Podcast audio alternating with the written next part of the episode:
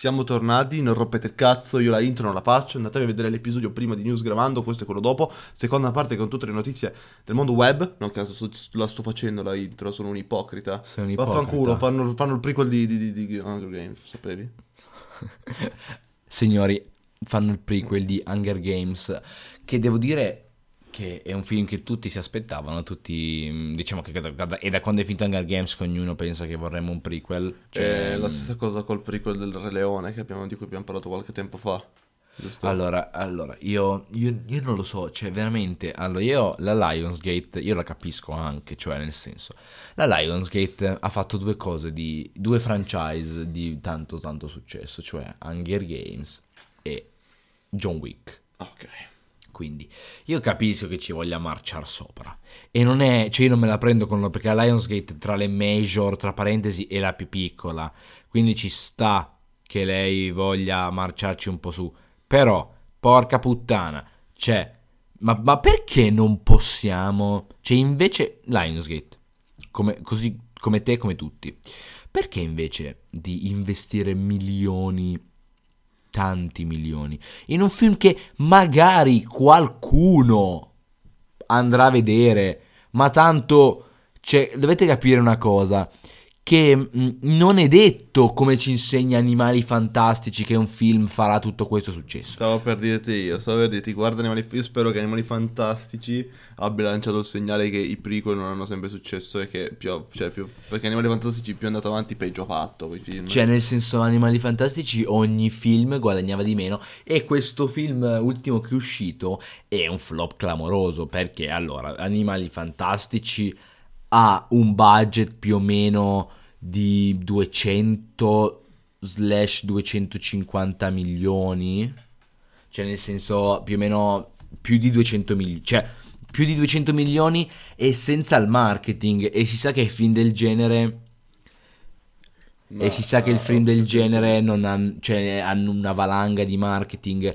e più o meno per rientrare nel budget devono tipo avere il più del, cioè il doppio, anche più, cioè perché i film del genere hanno tanto, cioè banalmente un film con alto budget ma non di 200 milioni deve praticamente avere il doppio, sì, però loro devono avere quasi il triplo. Animali Fantastici ha guadagnato 800 milioni, I Crimini di Grindelwald ho letto 600, tipo vediamo Fantastic Beasts, I Segreti Silenti ne ha guadagnati ma neanche 300, cioè nel senso è andato proprio, cioè 300 milioni, ma capite che con un budget di 200, cioè a prima vista è più del budget, ma film del genere devono guadagnare più del doppio, quindi esatto.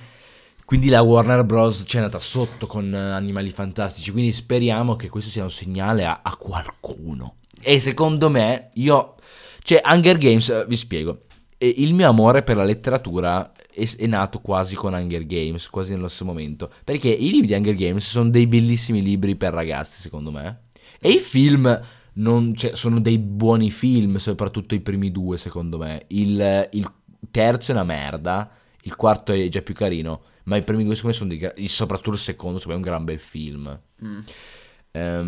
Però è colpa sua se esiste Fortnite. Probabilmente. In realtà no, cioè magari è colpa del manga Battle Royale probabilmente, o del romanzo Battle Royale, di cui Hunger Games ha copiato praticamente tutto. Cioè Susan Collins, l'autrice di Hunger Games, prova ogni volta che glielo chiedono dire no, ma mi sono ispirato un po' alla guerra, un po' lì, ma è la trama di Battle Royale. Cioè, ma cazzo ragazzi, allora, Battle Royale, il romanzo o il manga, perché adesso non so quale cazzo è nato prima, credo il romanzo poi l'hanno adattato a manga, cioè leggetelo, e Hunger Games ha solo cambiato l'ambientazione e la lore, diciamo, ma è quello, comunque, cioè, ok, diciamo che questo prequel non è troppo, nel senso, nessuno l'ha chiesto, come qualsiasi prequel nessuno l'ha chiesto. Però non è troppo stupido, no, perché ci può anche stare. È comunque basato su un libro, non è che l'hanno fatto a cazzo di cane. No, sì, infatti dico che ci può anche stare la storia del presidente Snow, che per chi non si ricordasse era il cattivo. Snow, il cattivo di di Star Wars. Il presidente Snow, quello con i capelli bianchi, non c'è per chi non se lo ricorda, no?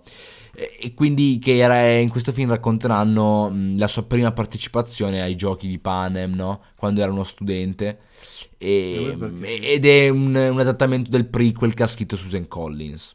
Quindi glielo perdoniamo in parte, però no, perché vaffanculo i cazzo di franchise che stanno torturando. Tra l'altro ne abbiamo altri due di franchise di cui dobbiamo parlare adesso. Esattamente, adesso andiamo a bomba quello per cui penso che abbia più senso e cui sono interessato, ovvero Avatar la via dell'acqua. Avatar la via dell'acqua, il film che era una leggenda che era tipo una leggenda metropolitana. Era da quando tipo ero in seconda media che di cui parla di sto film. Ma eri in seconda elementare. Ma che seconda elementare? Secondo 2009. Non è uscito nel 2009. È uscito nel 2009? Ma non è vero, zio. Ma te lo giuro. Ma non è vero. Guarda, Avatar è uscito nel 2009. Porco. Guarda un po'. No, l'ho visto. Avatar è uscito nel 2009. Io mi ricordo che era in seconda, quando facevo seconda elementare, perché è stato il primo film che io ho visto in 3D. E l'ho visto a Genova. E mi ricordo perfettamente che era il 2009. L'esperienza di merda di guardare un film a Genova. A parte che Genova è una città peggiore d'Italia e non mi fate cambiare idea. E io posso dirlo perché ci ho vissuto. Quindi ho la N-Word Pass per dire che... Hai la G-Word. Ho la G-Word Pass e Genova merda. Vaffanculo. L'unica cosa buona che ha fatto Genova è darci Tedua. Comunque. E poi basta. E l'acquario. L'acquario di Genova. L'acquario è bello. L'acquario è veramente bello. E a proposito di acquario, appunto, questo sequel che... Perché sapete che l'Avatar hanno girato all'acquario di Genova. No, ma comunque questo sequel di cui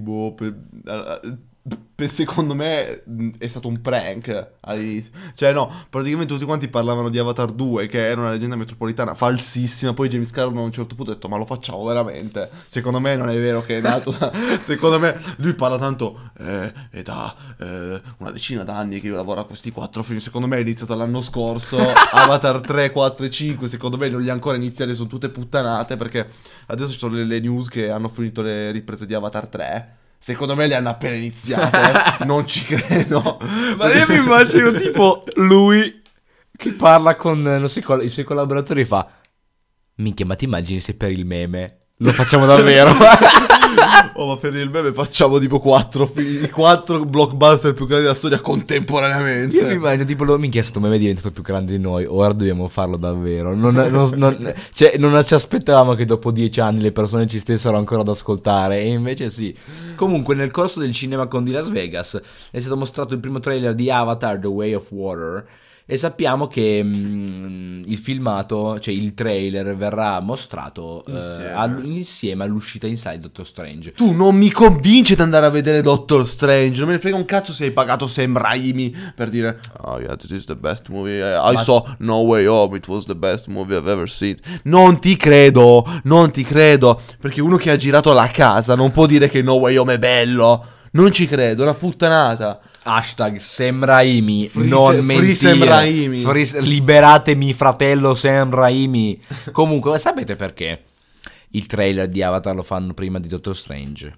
Perché la Disney ha acquistato la 20th Century Fox. E quindi Avatar è della Disney. Io non vedo l'ora di avere l'evento su Fortnite dedicato ad Avatar 2. Le skin alte. Ma quanto ci scommetti che lo faranno? No, sì, ma infatti c'è tutto quello che fa la Disney c'è su Fortnite. Quindi mi dice col culo, prossima season di Avatar con gli alieni in giro per la mappa. Perché tipo quando è uscito Endgame hanno fatto una season tutta basata sulla Marvel. Quando è uscito Star Wars su Star Wars. E non vedo l'ora di... Figurati se non lo fanno. No, non vedo l'ora di comprare la skin dei Navi, che sono più alte di quelle normali, quindi la hitbox è più grande, sono più facili da colpire. Quindi io ho speso 20 euro per una skin che mi rende il gioco più difficile. Non vedo l'ora. Immagino tutti i bambini tredicenni che fanno sì. Che quando ma i bambini tredicenni quando è uscito Avatar non esistevano, cazzo. Eravate dei poppanti col latte, ancora con la gocciolina. Ripeto, mamma mia. Erano nati 13 anni fa. Erano nati quando è uscito Avatar. Porca troia. Comunque sono uscite delle immagini. E in queste immagini abbiamo le immagini Sono finite, sono quattro. Allora, abbiamo delle immagini che poi... Ma questo trailer esce anche in Italia prima di Doctor Strange? Ah, penso di sì, fratello. Ah, ok, che devo solo. E poi uscirà una settimana dopo su YouTube normalmente. Comunque diciamo che la trama è che c'è il nostro amico, come cazzo si chiama già? Jake Sully. Esatto. Che ho voglia di riguardare Avatar. Che ha fatto famiglia, sta con la sua donna Navi e tutto va bene finché succede qualcosa. Esatto. Che devono andare, cioè la trama non sia tanto, ma devono andare al mare, devono andare alla Igueglia, devono andare a Loano per vedere i mostri marini. Probabilmente uno dei bambini stupidi di Jake Navi ha fatto cadere Jake versione Navi, Sam Worthington versione Navi, ha fatto cadere, non lo so, magari un Charizard, il Pokémon l'ha fatto cadere e loro vanno fino in fondo alle acque di Loano a cercarlo. Cioè, dalle immagini, le immagini sono molto fighe, vabbè, però anche il primo Avatar è una roba assurda. Cioè, banalmente... Allora, io ovviamente... Allora, Avatar... Tecnicamente chiaramente non gli si può dire nulla, proprio niente. Beh, di trama è una merda. No, di trama no, non è che è una merda, è che è la solita. A parte che no, è che il problema è che la solita trama di questo qui dell'archetipo delle due fazioni, uno viene mandato di là per sabotarli, ma poi si innamora e combatte al loro fianco. A me va bene prendere le trame vecchie e rimescolarle, perché sennò Hollywood sarebbe morta, perché sennò secondo me la narrativa in generale sarebbe morta, perché l'unico modo per fare storie belle, ormai, a meno che non hai il lampo di genio, è prendere elementi già esistenti prima e rimescolarli in maniera tua per creare qualcosa di nuovo. Il problema di Avatar è che non l'ha fatto, ha proprio preso la trama più banale che potevi pensare e l'ha buttata lì, sperando che i draghi alieni bastassero. No, ma io sono molto d'accordo. No, ma quindi la speranza è che, oltre a chiaramente la bellezza visiva del primo, abbia una bella trama, perché se ha una bella trama sto film spacca tantissimo. E poi io, più che per la trama, chiaramente, perché non si sa niente e francamente non mi interessa sapere niente, perché voglio vedere il film proprio in blind. Io sono un sacco in hype per vedere come hanno sfruttato queste tecnologie che James Cameron blaga da 13 anni. Perché le hanno sviluppate loro, per questo ci ha messo così tanto. Che tipo la motion capture sott'acqua, nelle vasche, Kate Winslet. Che poi c'è Kate Winslet in sto film, lo sapevi? Sì. Che tipo dicono che trattiene il fiato per 28 minuti consecutivi, perché questo film l'ha coinvolta così tanto che si è dimenticata di essere un'umana e pensava di avere le branchie. Gli è diventato tipo Harry Potter nel Calice di Fuoco. Sì, esatto. Comunque ci sono molto d'accordo, ma io sono ancora più, cioè sono ancora più drastico, cioè qualsiasi storia, per quanto originale sia, ha le sue radici in cose che ci sono già. Cioè, banalmente tutte le storie derivano dalle fiabe, dalle tecniche di prop. Cioè, tu nel senso non puoi fare una roba totalmente originale, perché ormai le storie sono quelle. Cioè, hai una vasta gamma dove puoi mettere i pezzi, sconvolgerli un po', però sono quelli. L'importante è come lo fai e che metti sempre qualcosa di originale a questo... A questo, diciamo, contesto, sempre che prendi sempre dalle stesse cose.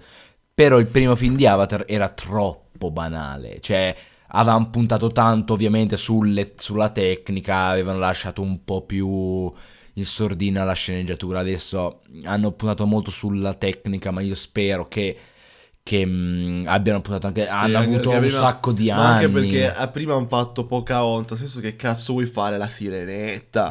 non penso.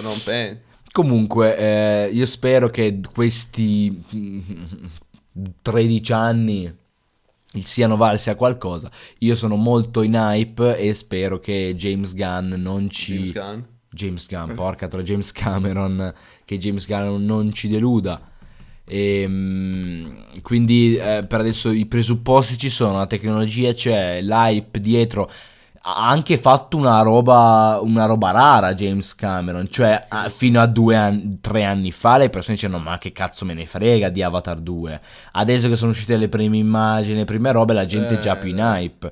Quindi se spreca questa opportunità di essere riuscito a risollevare le sorti di un franchise che sono passati 13 anni, cioè ci va talento, diciamo. Esatto. E poi comunque complimenti a James Cameron per aver creato qualcosa di nuovo, nel senso, nonostante abbia una trama proprio più banale possibile, grazie per averci portato un franchise nuovo, vero, non basato su niente, una roba inventata da lui. Bravo, fammi un bel world building stavolta però, per piacere. Esatto. Hanno annunciato tutti i titoli di tutti i sequel. Vai, diciamoli. Vabbè, Way of Water per il secondo, The Seed Bearer, quindi Seed, Sam, penso Centina Sborra in questo poi The Tulkun Rider. The Tulkun Rider è figo. Esatto, che è tipo spin-off di Ghost Rider. Ma l'ultimo è il mio preferito. Dai raga, i titoli spaccano. Sì, dai, secondo me sì. L'ultimo mi dà molto le vibe da Signore degli Anelli. Esattamente, ma anche da MMORPG. Esatto. No? The Quest for Evil. Esatto. E inoltre, però, una cosa che non sapevo, che però secondo me è una figata assurda, è che i film di Avatar, ogni film di Avatar, James Cameron ha detto che rappresenta una parte della vita. Te lo sapevi questa cosa? No, non lo sapevo. Perché il primo rappresenta la nascita, questo qui dovrebbe rappresentare l'infanzia, e poi gli altri solite cose. Quindi in teoria dovrebbe rappresentare l'ultimo, la vecchia è la morte. La morte. E questa cosa mi mette un hype incredibile. Vabbè, già questo è un sentimento, diciamo, di essersi abbastanza intrippato con la trama, sì, cioè che te ne frega qualcosa. No, che cioè, hai un po', cioè, nel senso, non fa come porca puttana di Animali Fantastici che fanno i film, vedono se va bene e poi scrivono gli altri perché hanno detto questo. Lui ha avuto, cioè almeno magari non so se li ha scritti tutti già, ma almeno ha una line-up. Cioè ha un progetto a lungo termine, e questo, e in più credo che se lui ha già detto che ogni film rappresenta una fase della vita, ha fatto un minimo di story building e world building. Speriamo. Dietro. Quindi poi, anche perché ha messo, cioè banalmente ha messo negli ultimi due film due nomi cioè, all'interno dell'universo Tulkun e Eva, che io non so adesso, non mi ricordo se sono Eva mi ricordo che era la divinità. Ecco, però già vuol dire che andranno più a fondo nel world building. Ci hanno già messo, ci sono nel titolo, vuol dire che andranno più a fondo. Quindi io sono d'accordissimo sul fatto che meno male che James Cameron è uno dei registi più ricchi di Hollywood e non si è accasciato, ma ha creato una roba di nuovo. Quanto? A un miliardo. Il patrimonio di 1 miliardo. No, il patrimonio di James Cameron. No, ma dico, quant'è il budget per Avatar 2? 200 milioni, 250 milioni. Ma no, sì, solo. Ma minchia, hanno girato 3 film. Vuol dire che ha 600 milioni di budget. Ma io mi aspettavo di più. No, secondo me tipo... mi aspettavo 500 milioni solo per il primo. No, ma vabbè, porca puttana, 250 milioni, zio caro. Cioè lui ha 250 milioni per film. Ma sai cosa vuol dire? Cioè vuol dire quasi 800 milioni solo di budget. 250 milioni, vero? Cioè solo di budget ha speso 800 milioni per 3 film. No, 750 milioni. Zio pera. Cioè è una valanga. Ah, poi guarda che 250 milioni c'è nella top 10 dei film più costosi, Zio fa. Cioè Endgame quanto è costato? No. 300 milioni? Boh, non lo so. Ma Endgame è così tanto perché dovevano pagare tutti, cioè avevano tutti gli attori del globo, hanno dovuto pagare tutti. 356 milioni. Vabbè, ovviamente, ma perché loro sono casi così tanto, ma non tanto per la roba che hanno fatto, ma è più per gli attori. Guarda che hanno, cioè Robert Downey Jr., Chris Evans, tutti fanno metà del budget. Fanno metà del budget, ma non scherziamo. Poi anche i registi. James Cameron, cioè, si autopaga. È il produttore. È proprio il produttore dei film. È ovvio. Lui la scrive, dirige e produce. Porca puttana, quanto cazzo diventerà ricco tra 10 anni? Tipo, madonna. Ma guarda, che c'è già 1 miliardo. No, ma mica, non credo stia male. Ma pensa dopo questi qui, porco due. Ma guarda che James Cameron ha girato tipo Titanic, sì, Avatar, ha girato Terminator 1 e 2, ha girato... Penso che i soldi, cioè, penso che i soldi di Terminator 1 e 2 non gli siano ancora finiti. Mamma minchia, dai. Comunque, Smettiamo di parlare di cose probabilmente belle e iniziamo a parlare di qualcosa che mi ha rotto i coglioni, però andrò a vedere lo stesso perché mi piacciono i dinosauri. Cioè, metà delle persone che vanno a vedere Jurassic World alla fine vanno per quello. Comunque, Jurassic World, il dominio. Cioè, il domino. Domino spizza. Ti immagini i velociraptor che cucinano la pizza coi pepperoni? Che cazzata, madonna. Comunque, Jurassic World, il dominio, girato da Colin Trevorrow, giusto? Sì. Sesto e per fortuna conclusivo film della saga, debutterà il 2 giugno ed è uscito il nuovo trailer che guarderemo come sempre in questioni di 0,1 secondi. Io invece l'ho già visto e vi sono rotto il cazzo dei richiami ed è il fanservice, vaffanculo, vogliamo, vai. Perfetto, lo guarderò solo io. Allora, io mi sono rotto il cazzo che loro pigliano dei comprimari bambini, lo mettono nel film per poi completamente eliminarli in quello dopo, perché i due bambini di merda dell'1 non ci sono nel 2, la bambina di merda del 2 non c'è nel 3 e ci sono un'altra bambina, cioè ma perché non metteteli? Io ma voglio cos'è? Questa è la figlia di Chris Pratt. Ma penso di sì, ma io voglio bambini divorati dai dinosauri, madonna. Ma allora, a parte che il trailer parte con il bambino del Velociraptor rapito, cioè tipo non lo so, che sembra una di quelle fiabe tipo Cenerentola. Ma perché sta nella neve Velociraptor che sono rettili, ma muore. Ah, no. Ma quindi è tipo Rapunzel. No. È tipo Rapunzel che gli rapiscono. Però nell'universo di Jurassic Park in teoria c'hanno sangue caldo i dinosauri, cioè mi sembra. Ma cosa c'entra? Perché a me sta sul cazzo che c'è tipo una, cioè se tu pigli un ramarro e lo porti in Valle d'Aosta non sopravvive per 2 giorni. Okay. Perché sangue freddo fa freddo, muore. Ok. Qui però in teoria i dinosauri sono in sangue caldo. Vabbè, ma a parte quello, io non capisco una cosa. Cioè, allora, il trailer parte che gli rapiscono la figlia Velociraptor. Lui fa questa promessa a questo Velociraptor. A un rettile. Fa una promessa a un rettile, manco fosse Raffaello delle Tartarughe Ninja. Però, e poi lui va alla ricerca, e poi nel trailer ci sono delle successioni di scene con dinosauri a caso. Ma quale gli rapiscono degli umani, no? Lui combatte con tutt'altro che umani, combatte solo con i dinosauri, i dinosauri lo attaccano. E poi il film si chiama Il Dominio, ma il dominio di che cosa? Penso dei dinosauri.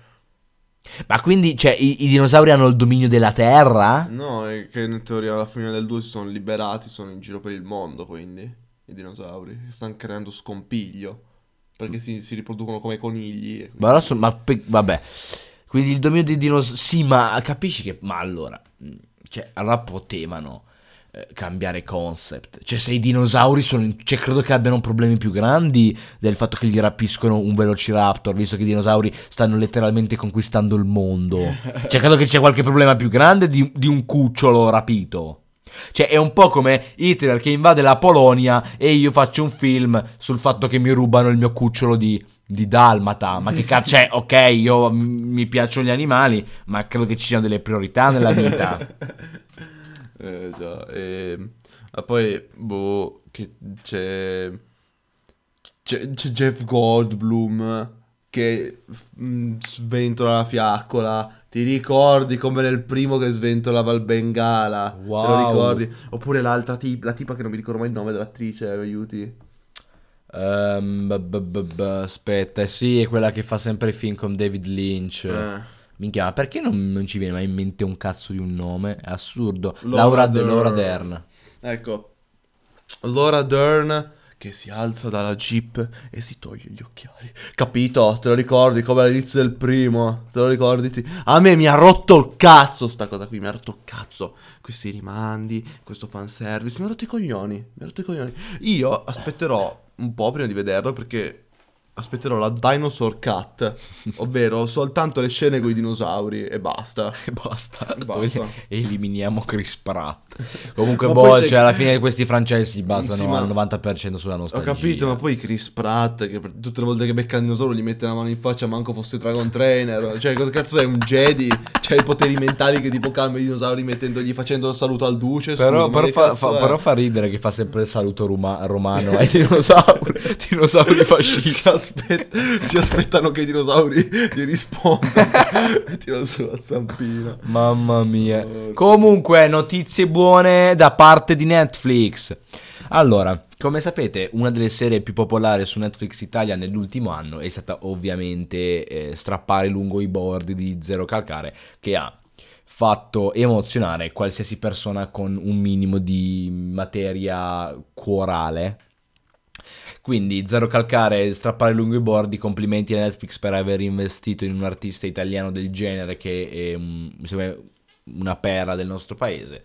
E per fortuna, cioè, ma neanche per fortuna, cioè quella serie l'ha vista il mondo, credo tutta Italia. E la cosa è che è uscita quasi insieme a Squid Game e tutti parlavano di Squid Game e questo. Che è già una grandissima, cioè guarda che è un grandissimo obiettivo parlare di, cioè una serie come Squid Game che è letteralmente la serie più vista di Netflix.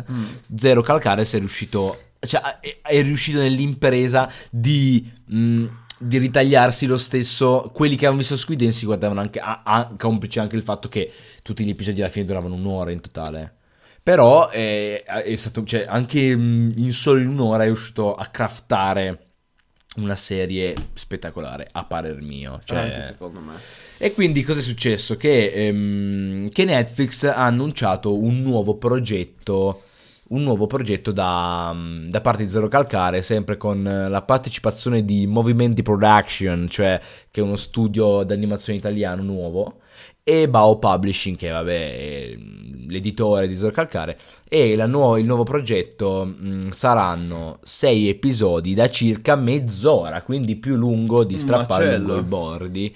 Io spero che sia una cosa come i suoi libri, cioè spero che sia o una cosa delle sue raccolte, cioè di racconti, oppure qualcosa sempre alla Macerie Prime, cioè che è un suo libro, un po' come Strappare lungo i bordi, c'è cioè una storia. Comunque ogni cosa che ha fatto Zero Calcare veramente non ha fatto una cosa brutta, cioè una cosa che tu la leggi e dici cioè se ti piace il suo stile di umorismo sono tutte bellissime.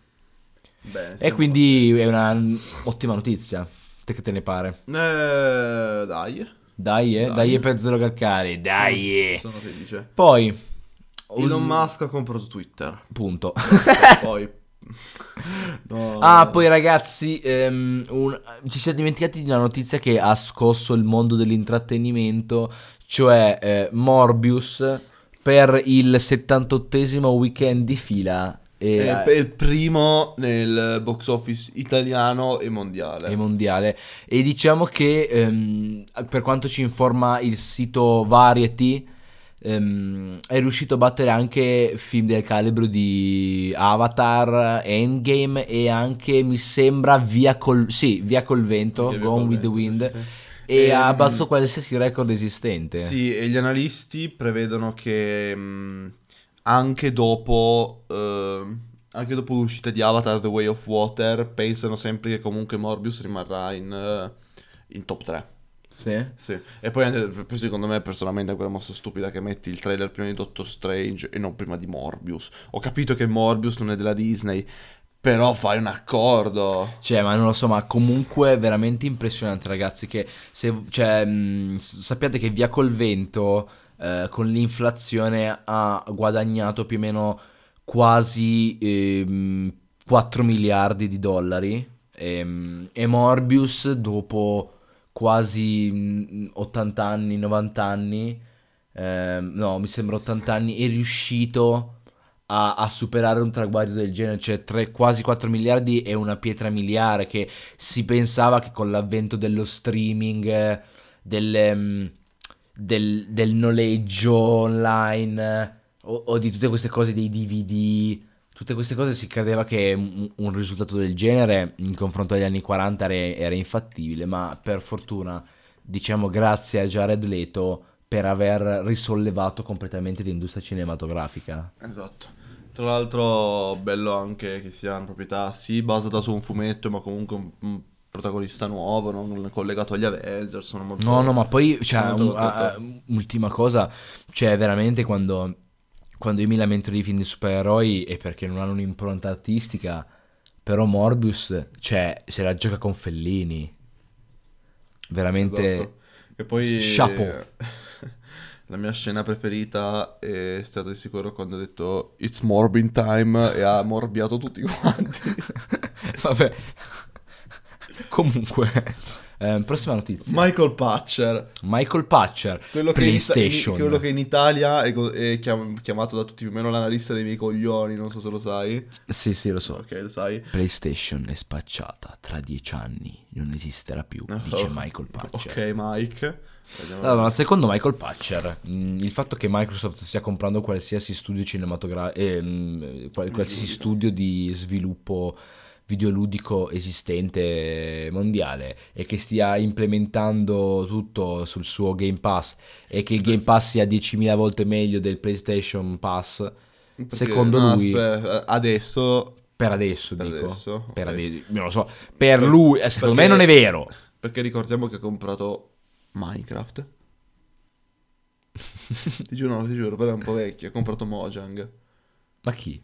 La Microsoft. Ma sì, ma tanto tempo fa. Appunto, ha comprato la Mojang, che era la Bethesda, Activision Blizzard. Minchia, e Activision Blizzard ha speso 70 miliardi per comprarlo. Comunque, solo per mettere coda al Day One sul Game Pass. Comunque PlayStation, secondo Michael Patcher, smetterà di esistere tra 10 anni perché il Cloud Gaming e il Game Pass di Microsoft è superiore al momento e sono, secondo la sua opinione, il futuro dell'industria. Che siano il futuro dell'industria è possibile, non sono sicuro che il Game Pass sia totalmente il futuro, ma il Cloud Gaming sì. Cioè il Game Pass secondo me esisterà, sarà, ma la gente continuerà a comprarsi i giochi che vuole, non tutti i giochi saranno sul Game Pass, è impossibile. Io non lo so, io ho un futuro dove tutti quanti c'hanno un abbonamento. Lo vedo sempre più. No, ti spiego io perché. Allora, come stai vedendo benissimo con Netflix, Netflix non guadagna un cazzo perché spende tutto produrre i film e le serie. Tu hai idea quanto sai perché i videogiochi costano 70 euro? Secondo te quanto dovrebbe costare un pass? Tipo 120 euro al mese? Appunto. Cioè non è sostenibile semplicemente per cioè Microsoft fa sta roba perché se lo può permettere, ma se lo può permettere per quanto tempo?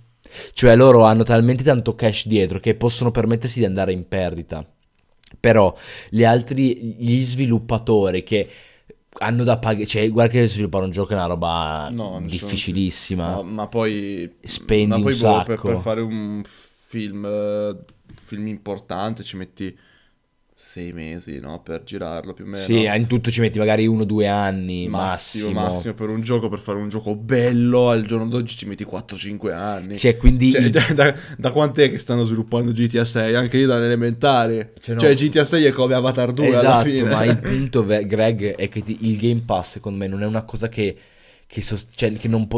banalmente non sarà il futuro perché non è economicamente sostenibile per le aziende. Mm-hmm. Cioè dovrebbero darti tutti i giochi e loro ci dovrebbero pagare i dipendenti e guadagnarci con quanto costa? 30 euro al mese? No, meno, il Game Pass meno, 20 euro al mese, ma come cade? E Microsoft se lo può permettere, ma solo ma neanche avessero il monopolio su tutto il mercato, hanno una console su 3. No, ma infatti che tra l'altro Xbox non è che va così bene, eh? No, ma infatti però, cioè, secondo me il futuro del Game Pass può essere se Microsoft comprerà tutto. Cioè comprerà PlayStation e compra qualsiasi studio esistente oppure non è economicamente sostenibile il Game Pass dei videogiochi. Io lo dico, cioè o costa veramente 70 euro al mese o lo faranno costare 70 euro al mese, allora sarà sostenibile. Però non penso che la gente. Ma chi cazzo spende 70 euro al mese? Cioè io spendo 70 euro ogni 6 mesi per prendere un gioco. Ma adesso hai capito che è insostenibile. No, cioè sì. Perché infatti adesso Microsoft ci va in perdita, ma perché? Perché guadagna da altre parti. Lo so. Ma poi a me non piace questo. Poi questo qui non è una mia una roba personale. Non mi piace questa filosofia di Microsoft di puntare tanto sulla quantità, no? Per dire tipo abbiamo più di 80 milioni di giochi e poi te li buttano tutti in faccia, però poi ci sono Anthem, The Division 2, che cazzo ne so. Però comunque, non lo so, a me piace molto di più la filosofia di gioco come opera, mm-hmm. no, come opera grossa. Per questo io preferisco PlayStation, perché le loro IP le trattano come divinità, no? Tipo, proprio le trattano come mega blockbuster super importanti che devono giocare. Loro sparano fuori pochi giochi AAA, ma dimmene uno brutto che hanno fatto. Il più brutto, tra virgolette, che hanno fatto è Days Gone, ma c'è un fandom assurdo quel gioco. Days Gone è brutto o ha avuto un po' meno successo? No, e da quel che ho sentito è tipo un gioco da 7, tipo gli sviluppatori di Days Gone ne hanno parlato, è tipo un gioco da 7, però se in quell'ambiente lì non hai un 80 su Metacritic non ti fanno fare un altro gioco. Ah, ok. Più o meno è una merda. Però a parte quello lì sono andati tutti benissimo. Cioè sì, God of War, Horizon, Ghost of Tsushima, pure Death Stranding. Beh, Death Stranding ha avuto un sacco, cioè... No, lo so che è quello un po' più d'autore. Ha venduto però... tipo 7 milioni di copie, mica barzeccole. Io non ho capito che cazzo c'hanno in testa quelli di Sony e Guerrilla Games, perché tipo quando è uscito Zero Dawn, Horizon, l'hanno fatto uscire tipo... una settimana prima di Zelda Breath of the Wild, mm-hmm. che è uno dei giochi più hypati di sempre. E però in qualche modo è riuscito ad avere comunque un successo enorme. Adesso hanno detto, sai che? Lo rifacciamo, perché abbiamo avuto la prima volta culo, scommettiamo di nuovo. E l'hanno fatto uscire esattamente una settimana prima di Elden Ring, che è stato chiaramente divorato dall'hype di Elden Ring. Certo, tipo ovviamente. A parte che non ho i soldi per comprarmi un gioco a settimana, io me ne piglio uno ogni tot mese, ma poi se io mi fossi comprato, anche avessi avuto l'opportunità, io non mi sarei preso Horizon, perché Horizon, io se piglio un gioco me lo voglio godere, con calma, piano, senza nessuno che godermelo appieno, fare tutto quanto, e non mi basta una settimana per finirlo, perché la settimana dopo usciva Elden Ring. Che cazzo fai, non lo pigli al day one Elden Ring, che io ci ho messo 2 mesi per finirlo con calma. 2 mm-hmm. E no, siamo andati un attimo, no, sono andato un attimo fuori tema. Comunque io non penso, allora più o meno il problema più grosso di PlayStation qual è? Che fa pochi giochi, fa pochi giochi che guadagnano un disastro, però fa pochi giochi. Ma secondo me non è un problema, no, è l'unica cosa positiva. No, lo so, è l'unica cosa, però si devono basare tutti su quelle 6-7 IP che hanno. Più che altro devono mettere più soldi nel sviluppare altre cose di buon. Cioè, banalmente Elden Ring, cioè, è di Sony, non lo so, non è di Sony. Non è di From Software, basta. Sono tecnicamente un indie. No, sì, però tipo banalmente Spider-Man, Horizon, oppure God of War, cioè vendono lo stesso una patela. Sì. Quindi se loro mettono i loro soldi nel sviluppare nuove IP, possono anche fare una nuova IP ogni anno, ogni 2-3 anni, e alla fine guadagnano, non dico uguale, ma guadagnano quasi come 30 giochi di Microsoft. Microsoft dovrebbe puntare più su qualità invece. Esatto, infatti abbiamo visto Halo come è andato a finire, che già nessuno ne parla più.